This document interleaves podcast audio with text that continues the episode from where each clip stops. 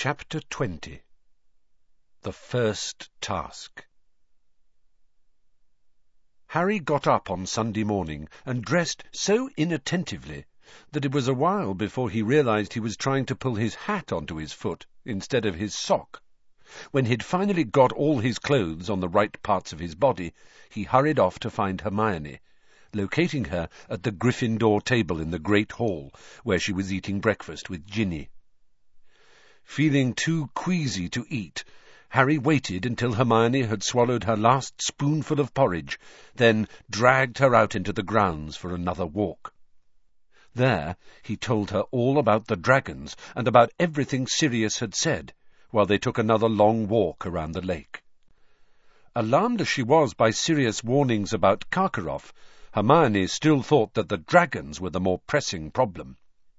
Let's just try and keep you alive until Tuesday evening, she said desperately, and then we can worry about Karkaroff. They walked three times around the lake, trying all the way to think of a simple spell that would subdue a dragon. Nothing whatsoever occurred to them, so they retired to the library instead. Here, Harry pulled down every book he could find on dragons, and both of them set to work searching through the large pile.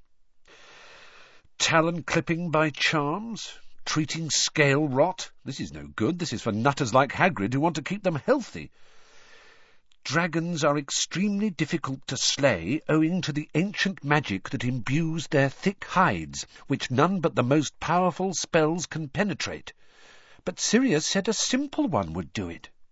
Let's try some simple spell books then, said Harry, throwing aside men who love dragons too much. He returned to the table with a pile of spell books, set them down, and began to flick through each in turn, Hermione whispering non-stop at his elbow. Well, there are switching spells, but what's the point of switching it? Unless you swapped its fangs for wine gums or something, that would make it less dangerous. The trouble is, like that book said, not much is going to get through a dragon's hide. I'd say transfigure it, but something that big, you really haven't got a hope. I doubt even Professor McGonagall. Unless you're supposed to put the spell on yourself. Maybe to give yourself extra powers. But they're not simple spells. I mean, we haven't done any of those in class. I only know about them because I've been doing OWL practice papers. Hermione, Harry said through gritted teeth, will you shut up for a bit, please? I'm trying to concentrate.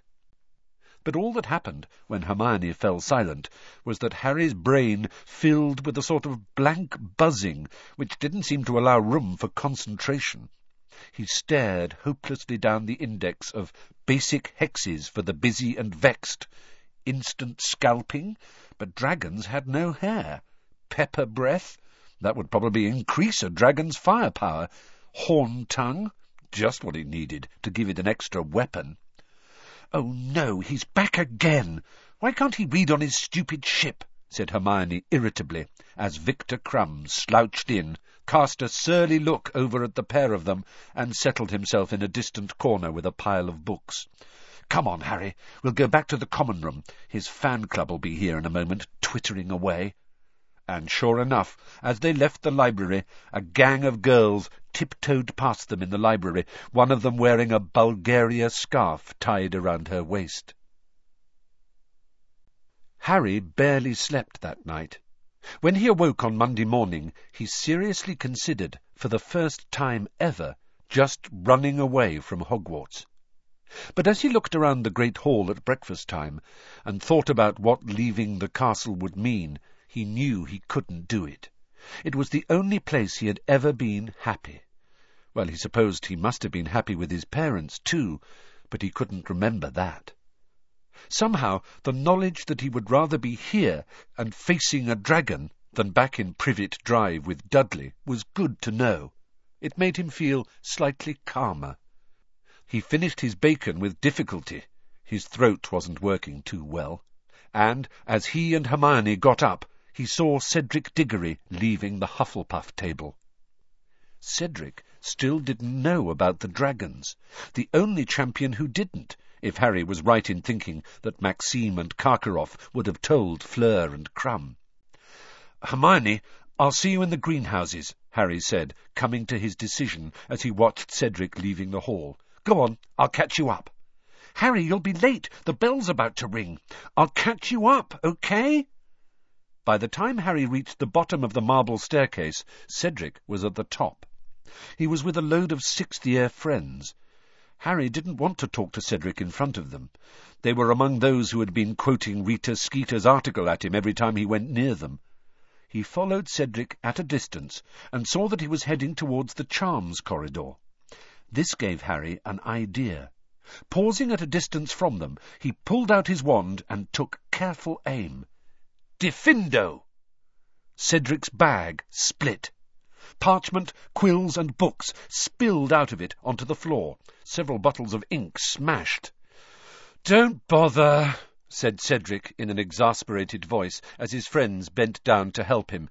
Tell Flitwick I'm coming. Go on. This was exactly what Harry had been hoping for.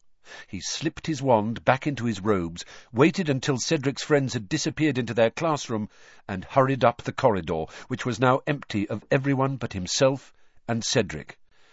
Hi, said Cedric, picking up a copy of A Guide to Advanced Transfiguration that was now splattered with ink.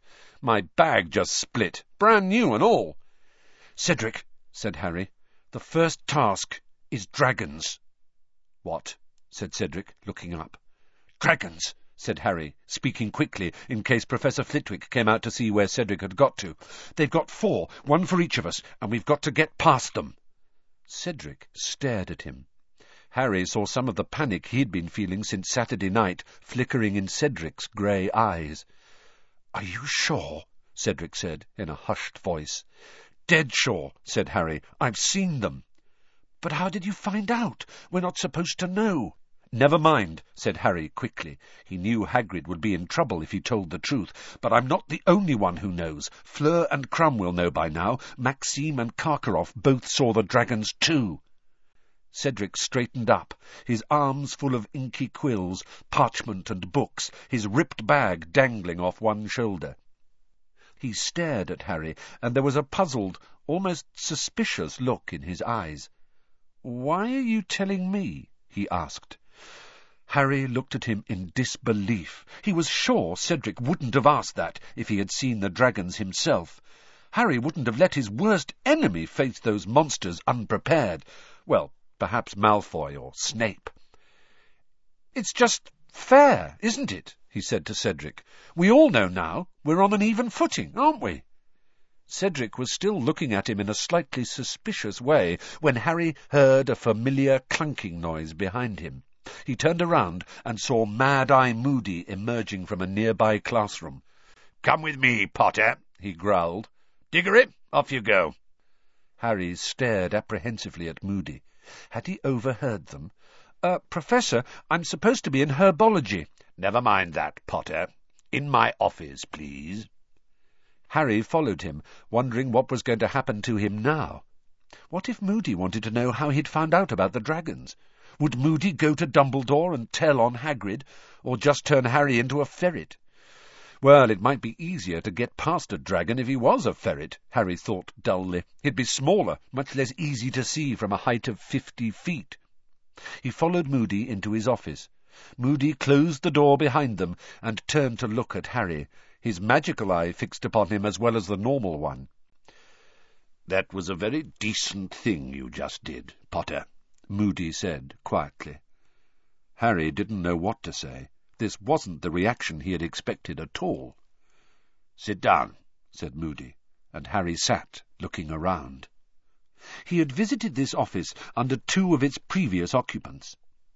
In Professor Lockhart's day, the walls had been plastered with beaming, winking pictures of Professor Lockhart himself.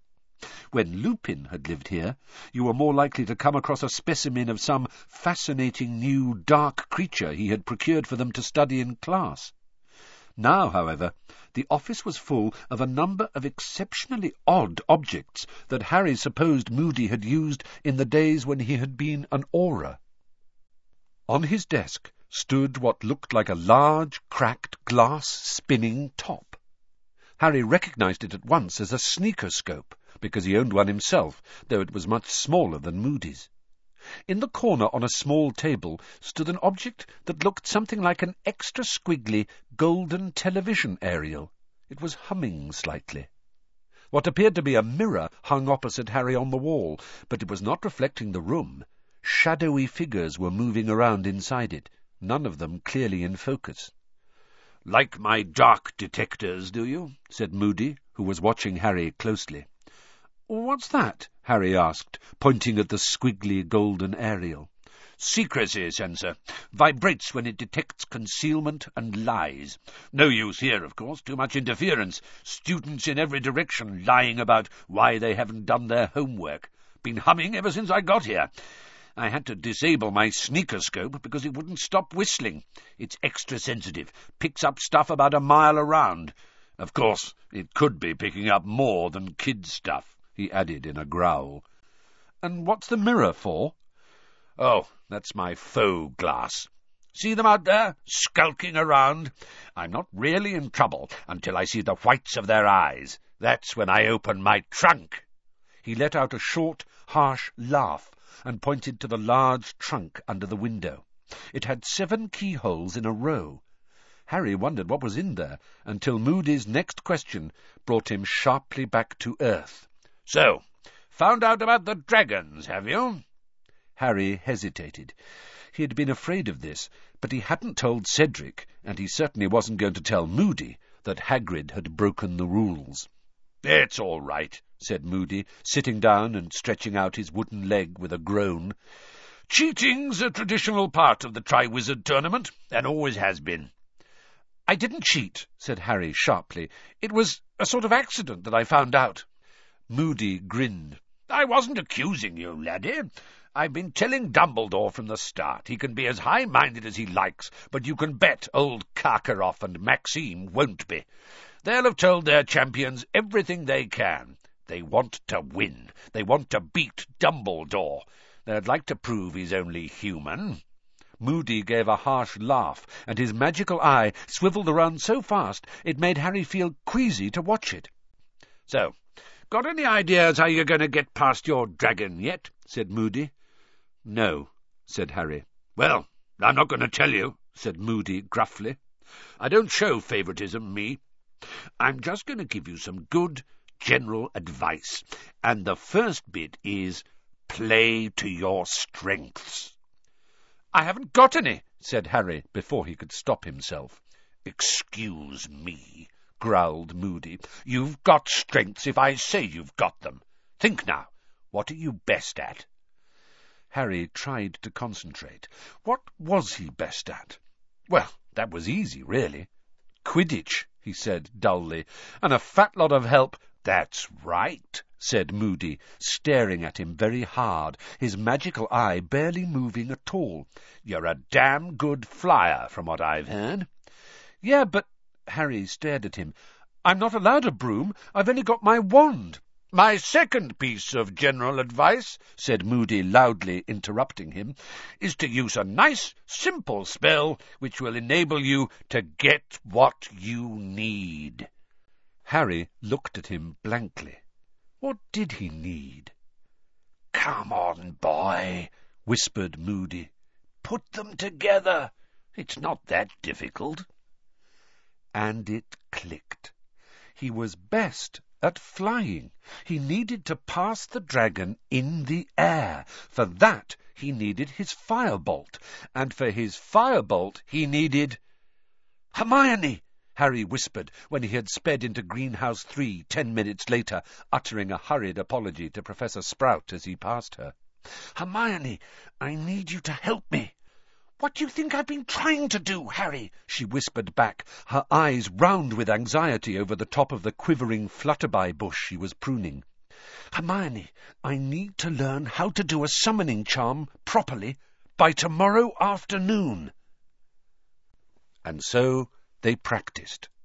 They didn't have lunch, but headed for a free classroom, where Harry tried with all his might to make various objects fly across the room towards him. He was still having problems. The books and quills kept losing heart halfway across the room and dropping like stones to the floor. Concentrate, Harry. Concentrate. What do you think I'm trying to do? said Harry angrily. A filthy great dragon keeps popping up in my head for some reason. OK, try again. He wanted to skip divination to keep practising, but Hermione refused point-blank to skive off arithmancy, and there was no point staying without her. He therefore had to endure over an hour of Professor Trelawney, who spent half the lesson telling everyone that the position of Mars in relation to Saturn at that moment meant that people born in July were in great danger of sudden, violent deaths. Well, that's good, said Harry loudly, his temper getting the better of him. Just as long as it's not drawn out, I don't want to suffer. Ron looked for a moment as though he was going to laugh. He certainly caught Harry's eye for the first time in days, but Harry was still feeling too resentful towards Ron to care. He spent the rest of the lesson trying to attract small objects towards him under the table with his wand. He managed to make a fly zoom straight into his hand, though he wasn't entirely sure that was owing to his prowess at summoning charms. Perhaps the fly was just stupid. He forced down some dinner after divination, then returned to the empty classroom with Hermione, using the invisibility cloak to avoid the teachers. They kept practising until past midnight. They would have stayed longer, but Peeves turned up, and pretending to think that Harry wanted things thrown at him, started chucking chairs across the room. Harry and Hermione left in a hurry before the noise attracted Filch, and went back to the Gryffindor common room, which was now mercifully empty. At two o'clock in the morning, Harry stood near the fireplace, surrounded by heaps of objects. Books, quills, several upturned chairs, an old set of gobstones, and Neville's toad, Trevor. Only in the last hour had Harry really got the hang of the summoning charm. That's better, Harry. That's loads better, Hermione said, looking exhausted but very pleased. Well, now we know what to do next time I can't manage a spell, Harry said, throwing a rune dictionary back to Hermione so he could try again. Threaten me with a dragon. Right. He raised his wand once more. Accio Dictionary! The heavy book soared out of Hermione's hand, flew across the room, and Harry caught it. Harry, I really think you've got it, said Hermione delightedly. Just as long as it works tomorrow, Harry said. The firebolt's going to be much further away than the stuff in here. It's going to be in the castle, and I'm going to be out there in the grounds. That doesn't matter, said Hermione firmly. Just as long as you're concentrating really, really hard on it, it'll come. Harry, we'd better get some sleep. You're going to need it. Harry had been focusing so hard on learning the summoning charm that evening that some of his blind panic had left him. It returned in full measure, however, on the following morning. The atmosphere in the school was one of great tension and excitement. Lessons were to stop at midday, giving all the students time to get down to the dragon's enclosure, though of course they didn't yet know what they would find there. Harry felt oddly separate from everyone around him, whether they were wishing him good luck or hissing, We'll have a box of tissues ready, Potter, as he passed. It was a state of nervousness so advanced that he wondered whether he mightn't just lose his head when they tried to lead him out to his dragon and start trying to curse everyone in sight. Time was behaving in a more peculiar fashion than ever, rushing past in great dollops, so that one moment he seemed to be sitting down in his first lesson, History of Magic, and the next walking into lunch, and then where had the morning gone, the last of the dragon-free hours? Professor McGonagall was hurrying over to him in the great hall. Lots of people were watching. Potter, the champions have to come down into the grounds now. You have to get ready for your first task. OK, said Harry, standing up, his fork falling onto his plate with a clatter. Good luck, Harry, Hermione whispered. You'll be fine. Yeah, said Harry, in a voice that was most unlike his own. He left the great hall with Professor McGonagall. She didn't seem herself either. In fact, she looked nearly as anxious as Hermione. As she walked him down the stone steps and out into the cold November afternoon, she put her hand on his shoulder. Now, don't panic, she said. Just keep a cool head. We've got wizards on hand to control the situation if it gets out of hand. The main thing is just to do your best, and nobody will think any the worse of you. Are you all right? Yes, Harry heard himself say. Yes, I'm fine. She was leading him towards the place where the dragons were, around the edge of the forest. But when they approached the clump of trees behind which the enclosure would be clearly visible, Harry saw that a tent had been erected, its entrance facing them, screening the dragons from view. You're to go in here with the other champions, said Professor McGonagall in a rather shaky sort of voice, and wait for your turn, Potter. Mr. Bagman is in there. He'll be telling you the... the procedure. Good luck. Thanks, said Harry in a flat, distant voice. She left him at the entrance of the tent. Harry went inside. Fleur Delacour was sitting in a corner on a low wooden stool. She didn't look nearly as composed as usual, but rather pale and clammy. Viktor Krum looked even surlier than usual, which Harry supposed was his way of showing nerves. Cedric was pacing up and down. When Harry entered, he gave him a small smile, which Harry returned, feeling the muscles in his face working rather hard, as though they had forgotten how to do it. Harry, good-o, oh, said Bagman happily, looking around at him. Come in, come in, make yourself at home. Bagman looked somehow like a slightly overblown cartoon figure standing amid all the pale-faced champions. He was wearing his old wasp robes again. Well, now we're all here, time to fill you in, said Bagman brightly. When the audience has assembled, I'm going to be offering each of you this bag. He held up a small sack of purple silk and shook it at them, from which you will each select a small model of the thing you are about to face. There are different um, varieties, you see. And I have to tell you something else, too. Ah, yes, your task is to collect the golden egg. Harry glanced around. Cedric had nodded once to show that he understood Bagman's words, and then started pacing around the tent again. He looked slightly green. Fleur Delacour and Krum hadn't reacted at all. Perhaps they thought they might be sick if they opened their mouths. That was certainly how Harry felt. But they, at least, had volunteered for this and in no time at all hundreds upon hundreds of pairs of feet could be heard passing the tent, their owners talking excitedly, laughing, joking. Harry felt as separate from the crowd as if they were a different species. And then, it felt about a second later to Harry, Bagman was opening the neck of the purple silk sack. "Ladies first," he said, offering it to Fleur Delacour. She put a shaking hand inside the bag and drew out a tiny, perfect model of a dragon, a Welsh green. It had the number two around its neck, and Harry knew by the fact that Fleur showed no sign of surprise, but rather a determined resignation, that he had been right. Madame Maxime had told her what was coming. The same held true for Krum. He pulled out the scarlet Chinese fireball. It had a number three around its neck. He didn't even blink, just stared at the ground. Cedric put his hand into the bag, and out came the bluish-grey Swedish short snout, the number one tied around its neck. Knowing what was left, Harry put his hand into the silk bag and pulled out the Hungarian horntail and the number four. It stretched its wings as he looked down at it, and bared its minuscule fangs. Well, there you are, said Bagman.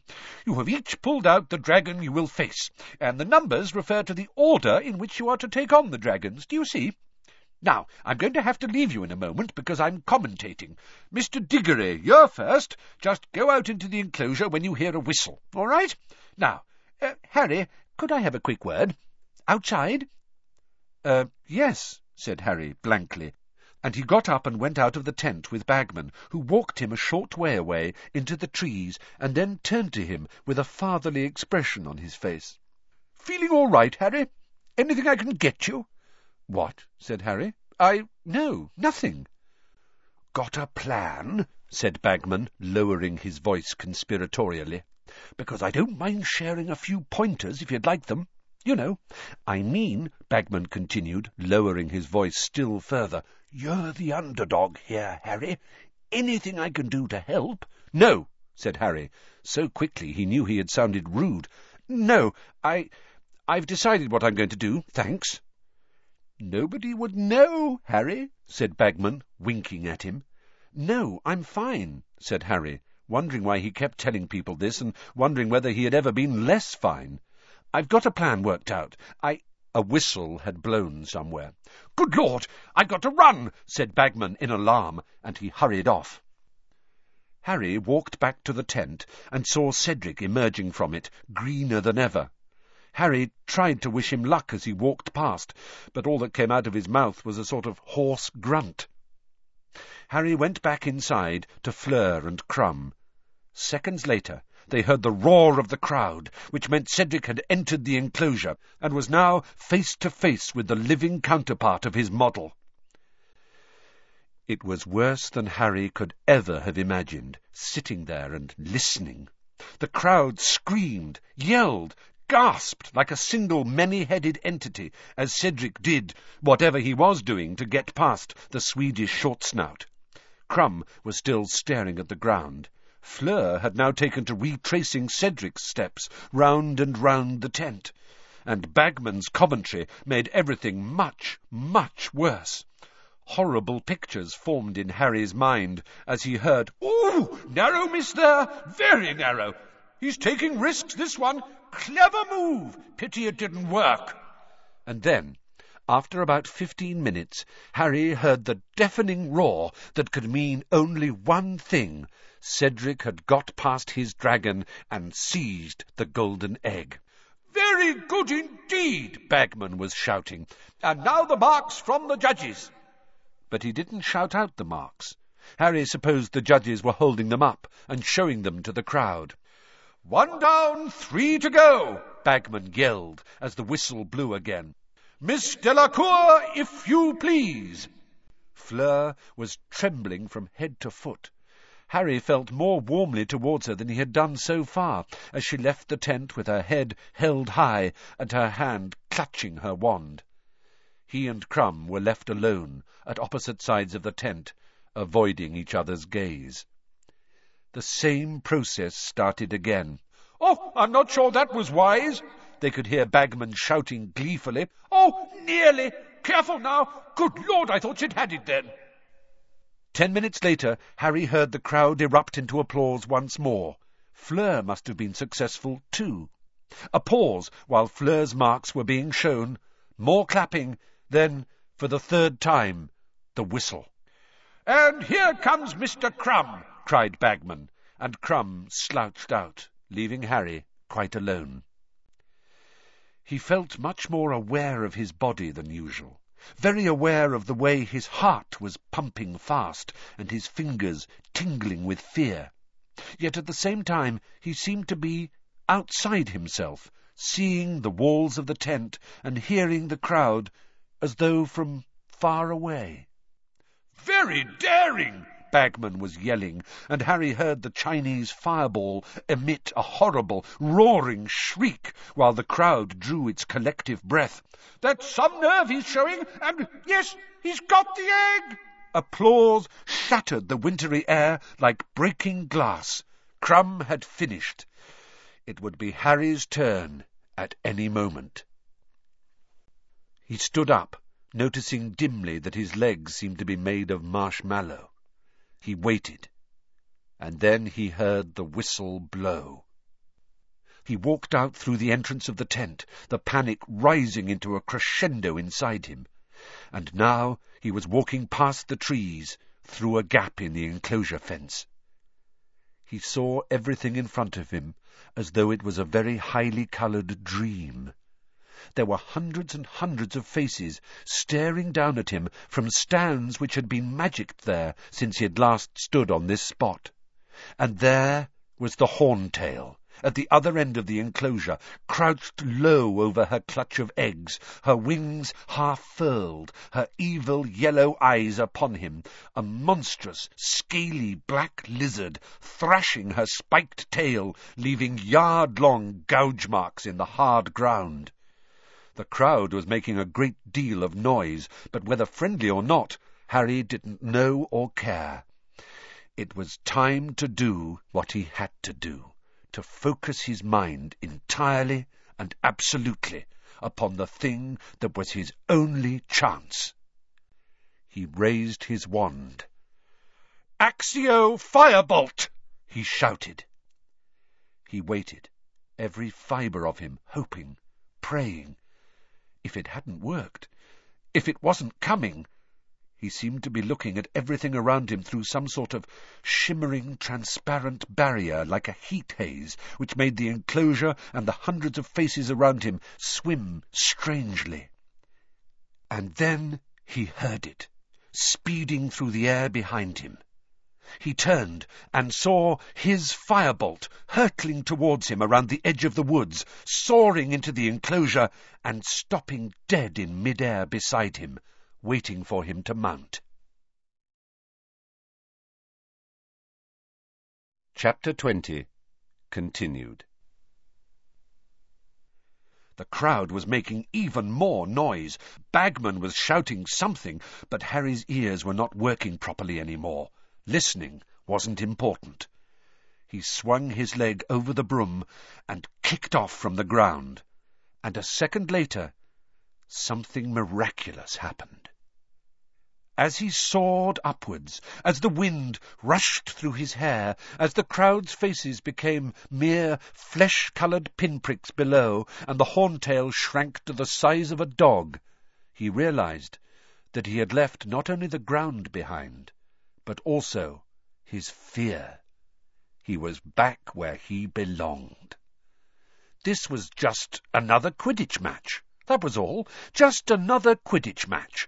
And that Horntail was just another ugly opposing team. He looked down at the clutch of eggs and spotted the gold one gleaming against its cement-coloured fellows, residing safely between the dragon's front legs. OK, Harry told himself. Diversionary tactics. Let's go. He dived. The Horntail's head followed him. He knew what it was going to do, and pulled out of the dive just in time. A jet of fire had been released exactly where he would have been had he not swerved away. But Harry didn't care. That was no more than dodging a bludger. Great Scott, he can fly! yelled Bagman, as the crowd shrieked and gasped. Are you watching this, Mr. Krum? Harry soared higher in a circle. The horntail was still following his progress, its head revolving on its long neck. If he kept this up, it would be nicely dizzy, but better not push it too long, or it would be breathing fire again. Harry plummeted just as the horntail opened its mouth, but this time he was less lucky. He missed the flames, but the tail came whipping up to meet him instead, and as he swerved to the left, one of the long spikes grazed his shoulder, ripping his robes. He could feel it stinging. He could hear screaming and groans from the crowd, but the cut didn't seem to be deep. Now he zoomed around the back of the horntail, and a possibility occurred to him. The horntail didn't seem to want to take off. She was too protective of her eggs. Though she writhed and twisted, furling and unfurling her wings and keeping those fearsome yellow eyes on Harry, she was afraid to move too far from them but he had to persuade her to do it, or he'd never get near them. The trick was to do it carefully, gradually. He began to fly, first this way, then the other, not near enough to make her breathe fire to stave him off, but still posing a sufficient threat to ensure she kept her eyes on him. Her head swayed this way and that, watching him out of those vertical pupils, her fangs bared.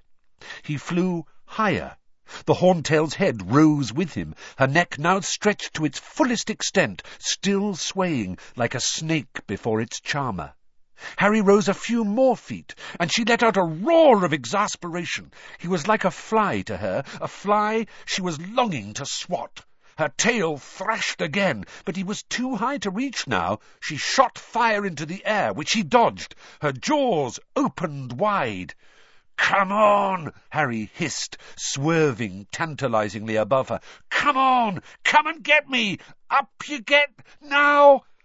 And then she reared, spreading her great, black, leathery wings at last, as wide as those of a small aeroplane, and Harry dived. Before the dragon knew what he had done, or where he had disappeared to, he was speeding towards the ground as fast as he could go, towards the eggs, now unprotected by her clawed front legs. He had taken his hands off his firebolt, he had seized the golden egg. And with a huge spurt of speed, he was off. He was soaring out over the stands, the heavy egg safely under his uninjured arm and it was as though somebody had just turned the volume back up. For the first time he became properly aware of the noise of the crowd, which was screaming and applauding as loudly as the Irish supporters at the World Cup. Look at that! Bagman was yelling. Will you look at that? Our youngest champion is quickest to get his egg. Well, this is going to shorten the odds on Mr. Potter. Harry saw the dragon keepers rushing forwards to subdue the horntail, and over at the entrance to the enclosure, Professor McGonagall, Professor Moody, and Hagrid hurrying to meet him, all of them waving him towards them, their smiles evident even from this distance. He flew back over the stands, the noise of the crowd pounding his eardrums, and came in smoothly to land, his heart lighter than it had been in weeks. He had got through the first task. He had survived. That was excellent, Potter! cried Professor McGonagall as he got off the firebolt, which from her was extravagant praise. He noticed that her hand shook as she pointed at his shoulder. You'll need to see Madame Pomfrey before the judges give out your score. Over there. She's had to mop up Diggory already. You did it, Harry, said Hagrid hoarsely. You did it! And against the horntail and all! And you know Charlie said that was the worst. Thanks, Hagrid, said Harry loudly, so that Hagrid wouldn't blunder on and reveal that he had shown Harry the dragons beforehand. Professor Moody looked very pleased too. His magical eye was dancing in its socket. Nice and easy does the trick, Potter, he growled. Right then, Potter, the first aid tent, please, said Professor McGonagall. Harry walked out of the enclosure, still panting, and saw Madame Pomfrey standing at the mouth of a second tent, looking worried. Dragons! she said, in a disgusted tone, pulling Harry inside. The tent was divided into cubicles. He could make out Cedric's shadow through the canvas, but Cedric didn't seem to be badly injured. He was sitting up, at least. Madame Pomfrey examined Harry's shoulder, talking furiously all the while. Last year Dementors, this year dragons. What are they going to bring into this school next? You're very lucky. This is quite shallow. It'll need cleaning before I heal it up, though. She cleaned the cut with a dab of some purple liquid, which smoked and stung, but then poked his shoulder with her wand, and he felt it heal instantly. Now, just sit quietly for a minute. Sit! And then you can go and get your score. She bustled out of the tent, and he heard her go next door and say, How does it feel now, Diggory? Harry didn't want to sit still. He was still too full of adrenaline. He got to his feet, wanting to see what was going on outside, but before he'd reached the mouth of the tent, two people had come darting inside. Hermione, followed closely by Ron. Harry, you were brilliant, Hermione said squeakily. There were fingernail marks on her face where she had been clutching it in fear. You were amazing! You really were! But Harry was looking at Ron, who was very white and staring at Harry as though he was a ghost. Harry, he said very seriously, whoever put your name in that goblet, I... I reckon they're trying to do you in. It was as though the last few weeks had never happened, as though Harry was meeting Ron for the first time, right after he had been made champion. Caught on, have you? said Harry coldly. Took you long enough. Hermione stood nervously between them, looking from one to the other. Ron opened his mouth uncertainly. Harry knew Ron was about to apologize, and suddenly he found he didn't need to hear it. "It's okay," he said, before Ron could get the words out. "Forget it." "No," said Ron. "I shouldn't have—" "Forget it," Harry said. Ron grinned nervously at him, and Harry grinned back. Hermione burst into tears. "There's nothing to cry about," Harry told her, bewildered. "You two are so stupid!" she shouted, stamping her foot on the ground, tears splashing down her front. Then, before either of them could stop her, she had given both of them a hug and dashed away, now positively howling. "Barking," said Ron, shaking his head.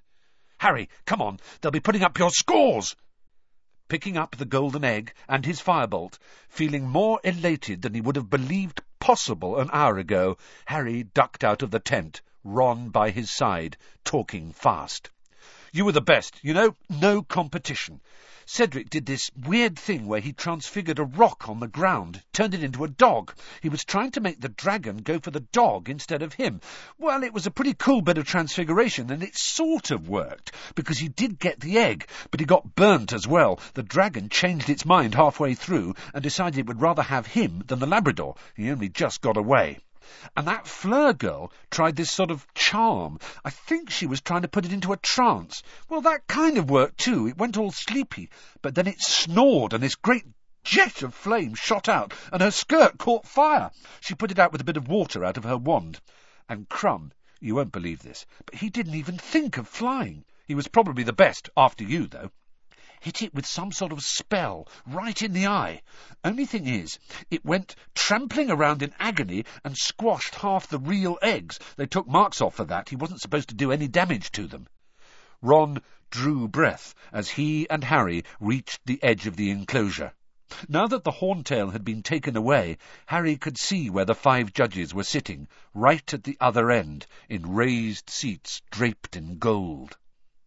It's marks out of ten from each one, Ron said, and Harry, squinting up the field, saw the first judge, Madame Maxime, raise her wand in the air. What looked like a long silver ribbon shot out of it, which twisted itself into a large figure eight. Not bad, said Ron, as the crowd applauded. I suppose she took marks off for your shoulder. Mr. Crouch came next. He shot a number nine into the air. Looking good, Ron yelled, thumping Harry on the back. Next, Dumbledore. He, too, put up a nine. The crowd were cheering harder than ever. Ludo Bagman, ten. Ten? said Harry in disbelief. But I got hurt. What's he playing at? Harry, don't complain, Ron yelled excitedly. And now Karkaroff raised his wand. He paused for a moment and then a number shot out of his wand, too. Four. What? Ron bellowed furiously. Four? You lousy, biased scumbag! You gave Krum ten! But Harry didn't care. He wouldn't have cared if Karkaroff had given him zero. Ron's indignation on his behalf was worth about a hundred points to him. He didn't tell Ron this, of course, but his heart felt lighter than air as he turned to leave the enclosure. And it wasn't just Ron. Those weren't only Gryffindors cheering in the crowd.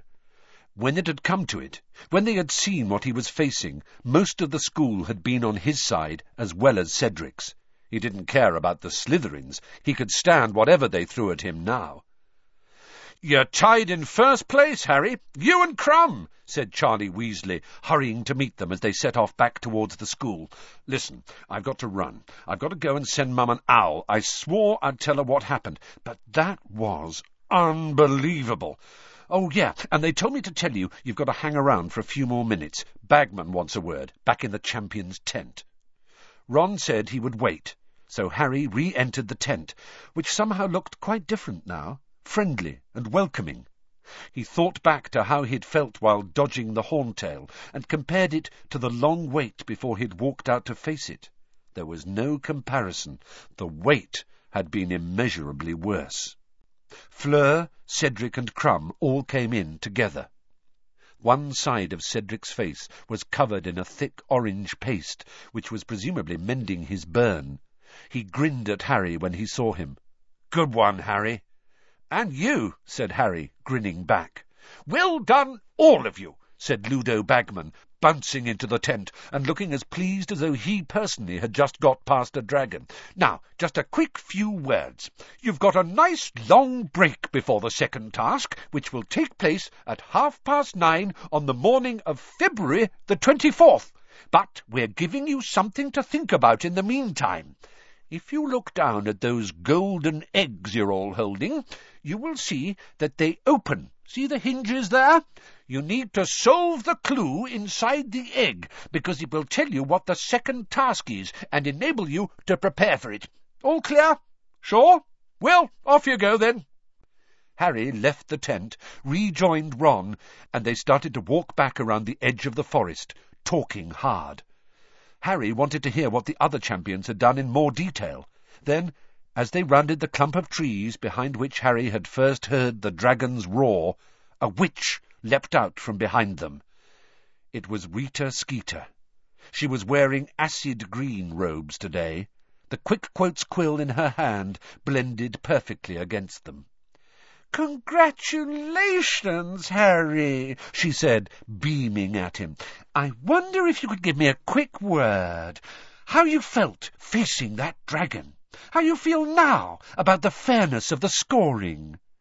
Yeah, you can have a word, said Harry savagely. Goodbye! And he set off back to the castle with Ron.